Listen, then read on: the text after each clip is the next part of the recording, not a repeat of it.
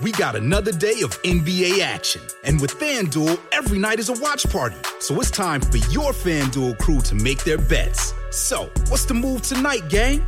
You know that new customers who bet $5 get $200 back in bonus bets if you win. Woo-hoo, we're heating up, fam. Bet all the stars with all your friends and make every moment more only on FanDuel. New customers bet $5, get $200 back in bonus bets if you win. Make every moment more with FanDuel. It goes down in the DM. It go down. It go down in the DM. 21 plus and present in Virginia. First online real money wager only. $10 first deposit required. Bonus issued is non-withdrawable bonus bets that expire seven days after receipt. See full terms at fanduel.com slash sportsbook. Gambling problem? Call 1-800-GAMBLER. Hi, everyone, and welcome to episode 209 of the Professional Book Nerds podcast presented by Overdrive. This is Jill. Hi, Adam. Hello. How are you? I'm sleepy. I'm a little snoozy today. It's a little, we're struggling. Yep. And I had a long, weird, stressful weekend, and then it decided to snow again on March 13th. It won't go away. Um, but that's okay. This is my last day before I start gallivanting around the country. Yeah, you are going to be gallivanting. I am. I'm going to Arizona to do some hiking, and then I'm going to go to Philadelphia for PLA, where I will not be hiking. No. No hiking in Philadelphia. No hiking in Philadelphia. But if you're a librarian listening to this and you're going to the Public Library Association conferences in Philadelphia, stop by the Overdrive booth. Um, I I think it's booth 829, but if you've ever been to a conference like this, just look up. You'll see our big rotating sign. Yep. Um, come say hi. I know that at least one local librarian, I think, is going to come say hi from our friends at Cleveland Public Library. I think. Oh, yes. Um, we talked to someone who's going as well. So if you're going, come say hi. I can introduce you to our CEO. He'll be very excited about a myriad of things, I'm sure, as he's want to do at conferences. So, and if you're coming, definitely stop by because we threw a really big party at PLA, and I can probably get you on our list for that too. But anyway, that's not what we're talking about today. I'm gonna let Joe collect your thoughts. Joe, what did we do for the the majority of this episode? So this episode um, is the latest Sarah Jessica Parker ALA Book Club Central pick. Nice, you nailed author, that. With author Jonathan Miles, whose book um, Anatomy of a Miracle was the just announced um, on Tuesday as the latest pick for that. So we're we got to um, we knew in advance because we're fancy like that. Oh, we fancy. so we got to interview Jonathan all about his book, and uh, it was a really good conversation. Jill knew before our director I did. because our, did. our friends at the publishers, it, it's Perry, it's and Random House. They told Jill way before they told our our director, which is fun. Yep. But yeah, this was a fun conversation. Um, Jonathan's originally from Cleveland, hmm so we had to chat some Cleveland things. We did. We did. Um, his life is crazy. He's been all over the world.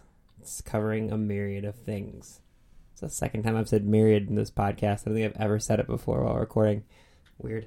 Um, yeah, he was very fascinating, and his book sounds awesome. Yeah, it's interesting because it's sort of written as a nonfiction book, but it's entirely fiction. But he just sort of he comes from a journalist background and decided to kind of structure his book like that. So, yeah, And it has an incredible subtitle that he says. I'm not going to try, I will butcher it. Uh, he says it right at the beginning, and we talk about the fact that, like, we talk about cover design and how funny I thought it would have been if you just put the whole thing on the front. But they didn't do that, no, which is why I'm not an art director, I guess, for a publishing house. that's exactly what it is. Um, That's but yeah, if you're a if you're a librarian listening in, uh, we in Overdrive Marketplace where you do all of your purchasing. Not only is there a big banner ad for this right up front, which you'll see, uh, but we also made a read alikes list. So if you want to make like a curated list of titles around the latest uh, Book Club Central pick and some other ones, uh, we made a whole collection for you in there. Um, and if you're a listener, sorry, if you're a public library user listening, uh, go to your library. If you don't see this book, definitely recommend it because then they will go to Marketplace and they will see our ad and they will be able to purchase it very easily. So. Uh, if people want to get a hold of us, they can find us on Twitter and Instagram at Pro Book Nerds. Uh, be sure to follow that because I, I promise to tweet out and Instagram out any fun things that happens at PLA. If I see any fun book stuff in the desert, I'll tweet. I'll post that too, but I doubt doubt I'll see any of those. Seems things. unlikely. Seems unlikely. Um, but yeah, be sure to follow us there, and then you can also email us at professionalbooknerds at overdrive.com.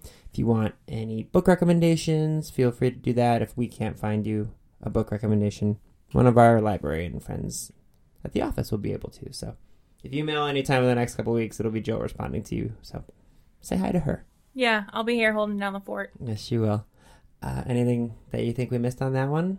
I think that's everything. Fantastic. Okay, well, I hope you guys enjoy this Book Club Central special edition episode with Jonathan Miles on the Professional Book Nerds podcast.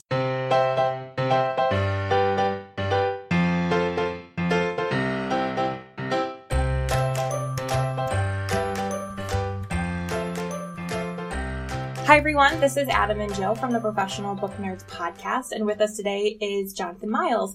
He's the author of the novels Dear American Airlines and Want Want Not, and is also a former columnist for the New York Times. His work has frequently been anthologized in Best American Sports Writing and Best American Crime Writing. His newest book, Anatomy of a Miracle, is the latest ALA Book Club Central Sarah Jessica Parker pick. Jonathan, thank you so much for joining us on the podcast today. Thank you for having me. So, given that uh, your book was selected by SJP for the latest Book Club Central you know, book club, would you mind giving us a brief introduction to Anatomy of a Miracle? Sure. Anatomy of a Miracle um, is actually a, a long and winding uh, 18th century style subtitle to it uh, that might help a little, which is the true story of a paralyzed veteran, a Mississippi convenience store, a Vatican investigation, and the spectacular perils of grace. the story it tells is about a young man named Cameron Harris in Biloxi, Mississippi, um, who's paralyzed below the waist um, from a landmine in uh, when he was serving in Afghanistan. And one day outside a little convenience store in his hometown, uh, he rises from his wheelchair and is able to walk and uh, spontaneously recovers. Um, so the novel basically follows the aftermath of this miracle as Cameron tries to understand it, as his physician tries to understand it, and uh, as the world uh, also tries to make sense of it. I just want to point out uh, if people look at the jacket cover, it does not have the subtitle, but maybe in like the large print version of the book, you can get like the entire subtitle on there. It's actually in the, uh, it, it's hidden underneath the dust jacket. Oh, that's fantastic.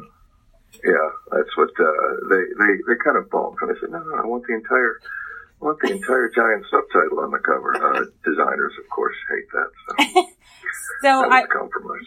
um one thing about the subtitles, you do say it's a true story, but then there's an asterisk that says it's a novel. Um, so I kind of wanted to ask about the structure and style of the book because you know you present it as nonfiction and there's a section of notes of methodology and it reads like long form journalism. Um, what made you want to approach the book in that way? Well, from the very beginnings, novels have always dressed themselves as truth, right? We've come to define this as higher truth or fictional truth or allegorical truth, but the idea is the same, that the reader comprehend the novel as a truthful account of untrue events. Uh, something simply being a little more explicit in this, um, I suppose, not to not to blur the lines for my own reasons so much as to reflect the blurred lines in our culture and society right now. There are significant numbers nonfiction as fiction. Uh, president is one of them, and a significant number of people uh, regarding fiction as nonfiction. So the lines are already blurred.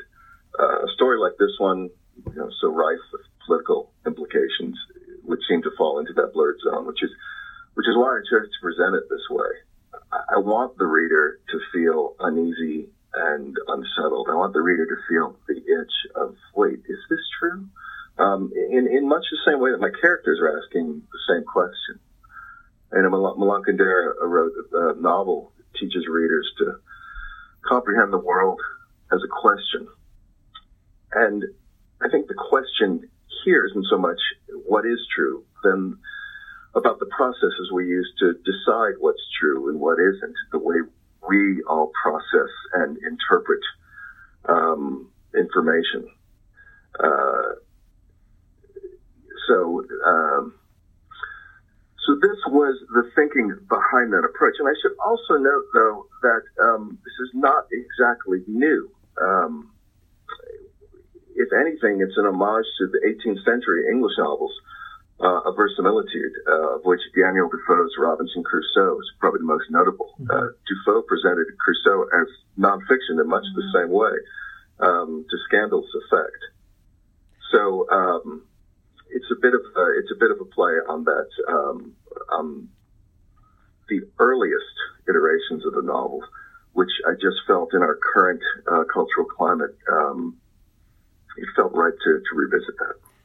So, just to follow up on that a little bit, you know, Joe mentioned your journalistic background, and, and we'll talk about that a little bit more in a bit here. But um, is this how you approach writing all of your novels? I guess, do you feel when you're writing these stories, because even you know your journalistic endeavors are are very much long form journalism usually. Do you feel different writing your novels versus when you're writing those long forms? You know, whether they're you know true or you know quote unquote true like this like this novel is. Do you feel there's a, a different process for you as a writer? Yeah, they're they're very different processes.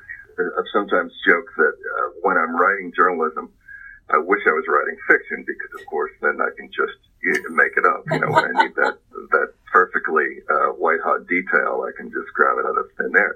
Um, and when I'm writing fiction, uh, I sometimes long to be writing journalism because the story is already there. you know, the facts are what they are, and you just have to, you know, it's there. So, um, but they are different. They are different processes. This this one was rather fun in the sense that, uh, you know, I was deploying that journalist voice, and yet when it came time, for instance, for a quote or some sort of history, I had this this sort of wicked liberty to just, you know, make up my own expert. Um, so um, that was that was sort of wicked pleasure. It actually sounds like a really fun way to write a novel. Yeah, I, lo- I love that idea of putting, like you said, having it be a, you know, telling it as if as, as if it is a true story, and then saying like, you know, Dr. Thompson had to say, and then just like pulling out a fake scientific quote. That's very, very smart.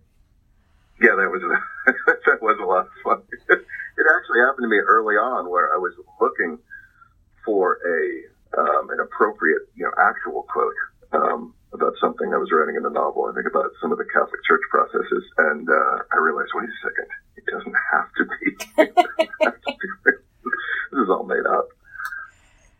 Actually, I, I, want to do one more follow up on that. I want to ask: Did you? So, was there anything that you pulled that was realistic? And then, like, have you had readers ask you about this? Because we actually we got to talk to George Saunders about Lincoln in the Bardo last year, and he has all these quotes in that book some of them are real and some of them he's just like, nah, I just made those up. And so, like, did you pull any realistic or like, realistic, any actual quotes from people in the book? Oh yeah, there's yeah, there's plenty. Um, it, it's a complete mixture of the two. Some of the quotes are, are legitimate, um, and some of them are invented. Uh, you know, some of the events that are chronicled in in the book are uh, the peripheral events, I should say, uh, are based on actual events. Some of the processes um, described in the book, the procedure for um, for validating miracles that the Vatican employs. Um, that's that is the actual procedure. Um, so it is a mismatch, uh, and yeah, it has uh, already led to some readerly confusion. There is a character uh, in the novel named Winston Lorimer, who is um, Cameron's physician's father and uh, he is uh, the author of a cult classic uh, Southern novel from the 70s. And last fall, I was having dinner with some booksellers, and a young bookseller in San Francisco confided to me that he was having the damnedest time trying to track down this novel because he wanted to stock it in the store, and I, I sort of blanched. I felt really guilty um, having to tell him the reason he couldn't find it on the database is because I made it up. Oh, Oh man, I'm laughing at his pain. Uh, I know. I think we all kind of Yeah. have those books like I mentioned that we wish were real hmm that we could read. absolutely. Um, that actually leads is a good lead in into my next question, which is, um, if you I mean you just confirmed it, but that you had sort of looked at um, real miracles, I'm guessing, um, and kind of played from those. Like, what was your research process like for looking into how the Vatican handles miracles and all of that? Yeah, I did some fairly extensive research on it, um, and it is pretty fascinating. The the, the process um, really hasn't changed much uh, over the centuries. Um, early on, um, what the uh, I'm trying to remember the the name of the pope who put this into effect, but they they established what was called the Devil's Advocate, which was a uh, sort of advocate against the miraculous. This is, sort of the in-house skeptic who would uh, poke holes um, in any kind of accounts uh, in order to sort of keep a lid on um, what might be, you know, specious miracles.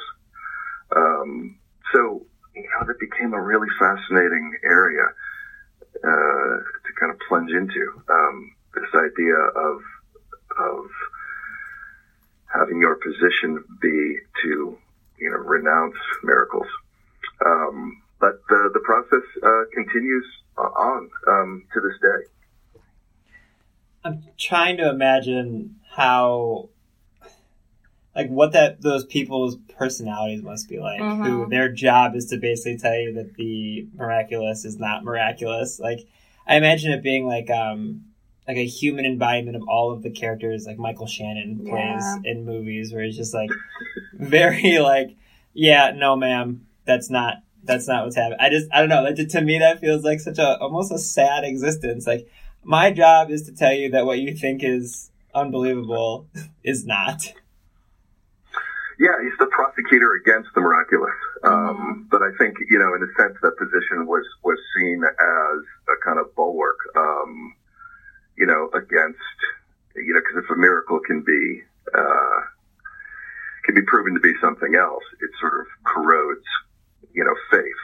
So um, I think I think that position was really seen as as a defender, hmm um, defender of the faith. Yeah, and then digging into that is a little bit deeper. At the center of your character Cameron's miracle is, you know, there's this eternal debate of science versus religion, and it that's one of the debates that can be very hard to stay even keel and down the middle. You know, most people very strongly believe one side or the other on those types of things. So when needing to write an entire novel with that debate kind of at its core, how did you approach trying to carefully balance and provide both sides?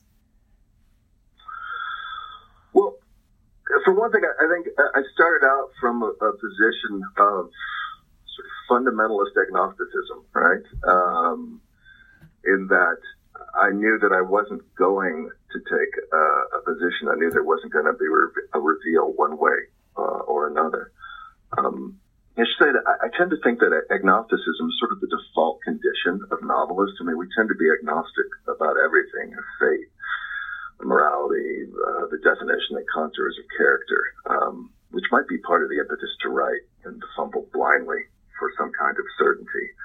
Um, but as for um, you know, as for as for navigating um, that divide, uh, it's an old divide and yet still very vital. Mm-hmm. Um, you know, and I think that uh, um, sort of the two sides of that are the Vatican investigator uh, Euclides, who um, you know comes to comes to determine whether or not this was an actual miracle, and Cameron's physician, um, Dr. Janice Lomar Cuevas, um, who is coming at it from uh, a very different angle You know, I, think of that line from A Wrinkle in Time. The mother says to her daughter, "Just because we don't understand doesn't mean the explanation doesn't exist." Um, so that's that's her position. So those two, uh, when I think about it, are really the proxies in that in that in that debate. So we touched a little bit um, earlier about your journalistic background, and we have two questions about that. One, is it true that you didn't study journalism in college? And two, if that's true, how did you get your start? No, I did not study journalism uh, in college. In fact, I uh, I did have um, sort of fumbling ambitions um, toward being a writer. Um, fiction was always the always the first love, and uh, after college, which I, I somehow forgot to graduate, I was working various jobs, and at the time I became a, a journalist, I was working uh, as a bartender in a Mexican restaurant called Nacho Mamas in Oxford, Mississippi. Oh my God, That is the best name. And and there was a, a want ad in the paper for a, a reporter, and I believe it paid six dollars an hour, which was more than I was making, you know, with on the margarita machine. So, um, so I, I took the job, but very instantly um, fell in love with it. It was just a small town daily newspaper uh, in Mississippi, but what what really floored me was the access that this provided me to to human lives. Right? Um, I've never gotten over the the astonishment that as a journalist, I can ask people the the most personal, you know, in some sense, rude questions, um, and and they feel obligated to answer. And so there I was as a, I want to say, 24 year old, um, you know, covering, uh, covering murders, covering fires, covering, covering everything, uh, you know, covering stories in which people were in extremis and, and learning just so much about human character.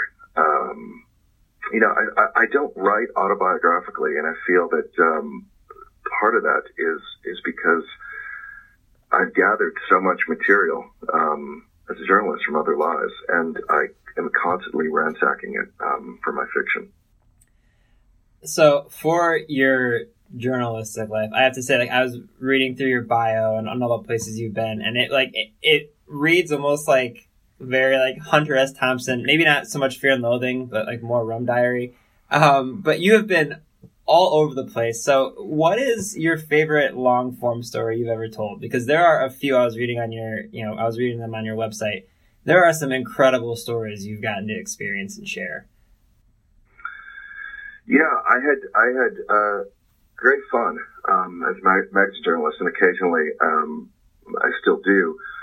It was the only way I was ever going to see the world. Um, you know, I, I, I didn't have any money. I, I barely, I think, ever been on an airplane before I took um, assignments for journalism, and you know, it provided me the ability to see every continent besides Antarctica, and, um, and go to some, uh, you know, some really strange uh, situations. Uh, probably my favorite was, um, and I shouldn't say it was my favorite experience, but uh, it was my favorite story was uh, competing in the Dakar Rally Yeah. um, in 2005, which uh, you know I got I got a call and said, "Hey, would you, do you want to be a race car driver?" Um, and you always answer yes to questions like that. and uh, a few weeks later, found myself in Spain um, in a race car uh, with lots of other competitors headed for uh, Dakar, Senegal, and driving, uh, you know, hell bent, you know, through the Sahara. Um, you know, that's one of the things that journalism has, has provided, just these experiences that uh, I would never, you know, in any form been able to to do uh, without. You know, uh, I remember a few years ago doing a couple stories in Louisiana, and, and I was in the governor's office with the governor, and he's showing me the uh, sort of wiretap system that, that Huey Long installed and governor system. And then a few hours later, I'm in New Orleans in the studio with Dr. John and the Blind Boys of Alabama, and I'm thinking, this is amazing. How do I get to do this?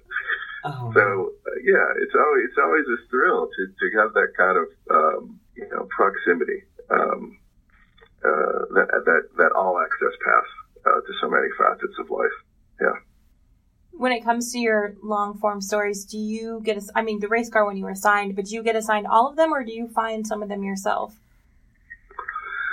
Um, early on, and we're talking 20 years ago, I would find them myself, but uh, after a while, it became um, simply a matter of you know responding to whatever sounded most interesting. Um, so that's uh, which is which is sort of the you know the other sort of uh, lovely uh, facet of that is is it can sometimes feel just so random. Mm-hmm. You know? Um, and so when you're doing these assignments, do any of them ever kind of fold into book ideas? I mean, obviously, you mentioned you don't really write autobiographically, but do any of these, you know, journalistic endeavors end up being like, oh, you know, that's kind of a spark of an idea for for the novel I'm planning to write, or does it, or do you tend to compartmentalize like I'm on assignment for this journalistic piece, and then my book ideas are going to come from someplace else entirely? No, the novelist in me is always, uh, you know, sort of uh, going to make this a, verb, parasiting on the journalist. Uh, uh, you know, the novelist is always back there saying, you know, I'm, I'm taking this too. Uh, you know, in my last novel, Want Not, there's a scene where um, the character Micah is traveling around India, and um, she's watching uh, on this train that, that people are throwing the trash out the window, and, and somebody explains to her that in the old days, um, used to be banana leaves, that the food at the train station was served on banana leaves, and that everybody would throw the banana leaves off the train, and then the cattle would come up and eat the banana leaves. Um, but then they switched to plastic, uh, but people continued to throw the wrappers off the train, except now, of course, the train tracks are littered in plastic. And it was an environmental activist in Ecuador who told me the story as his kind of awakening. Um, you know that that that we just didn't understand what we were doing environmentally very often. You know that there were there were old traditions that had been kind of corrupted. Um, and I absolutely stole that scene. I stole that scene and I and I fictionalized it and, and put it in a novel. And you know I could probably do a forensic analysis of, of all my books and you know sort of point to where and, and very, very much of it would have come, you know, on assignment from one thing or another. As we mentioned in the intro, um, Anatomy of Miracle has been chosen as the latest ALA Book Club Central pick. For you as the author, what does that mean to you?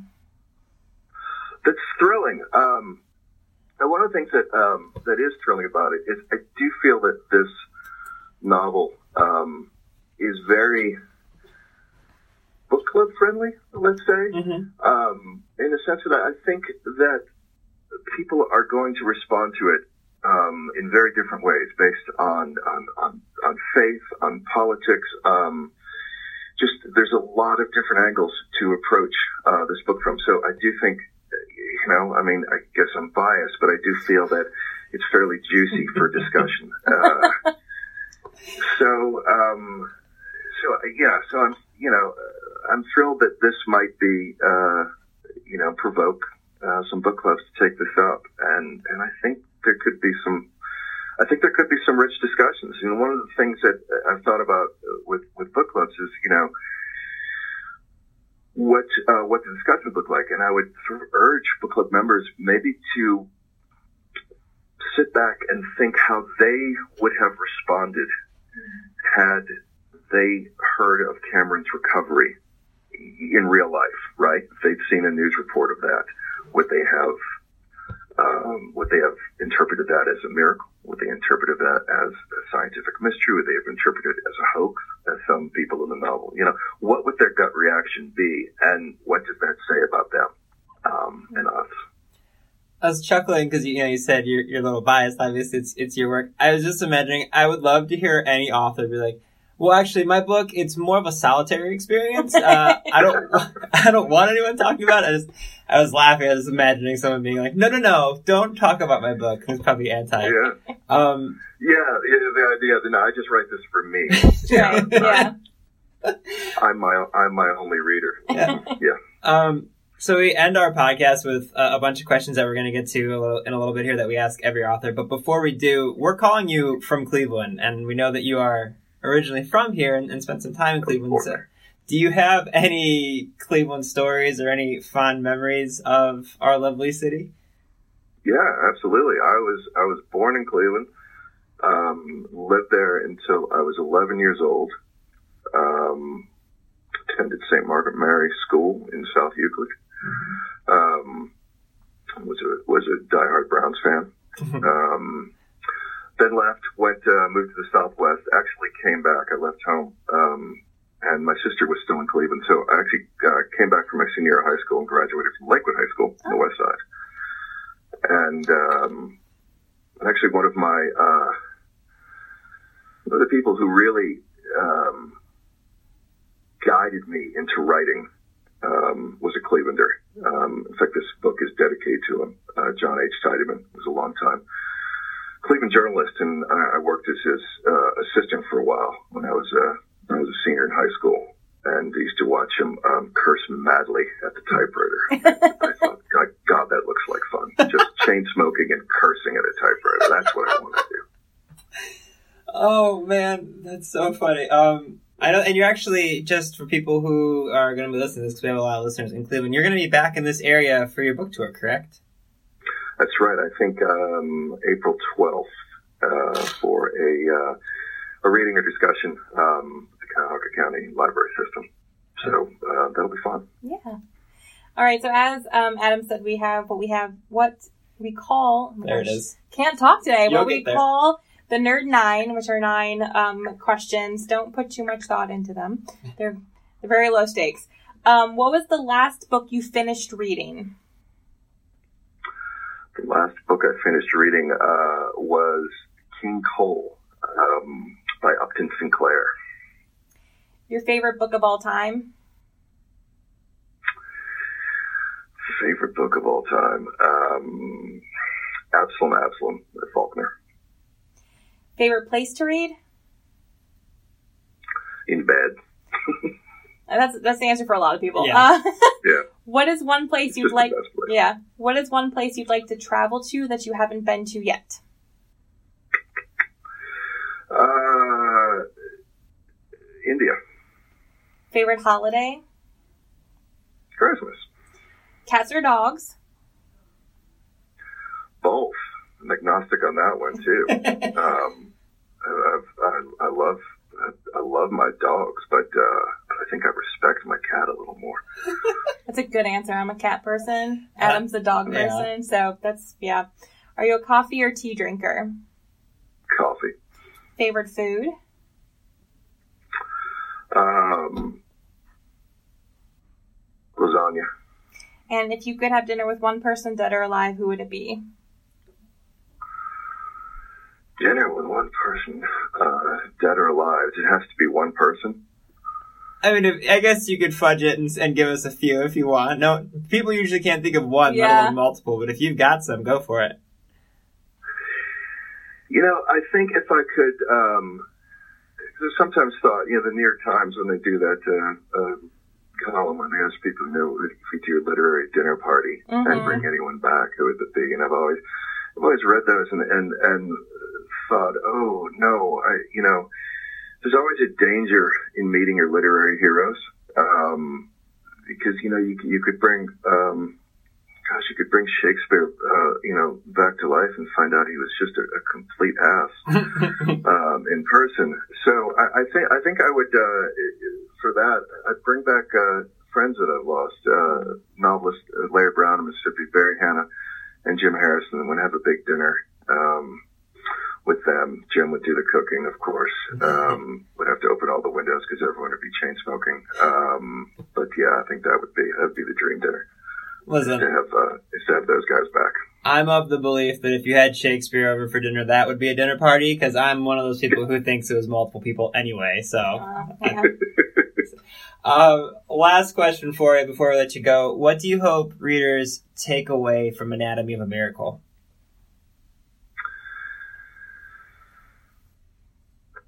Well, I hope the book.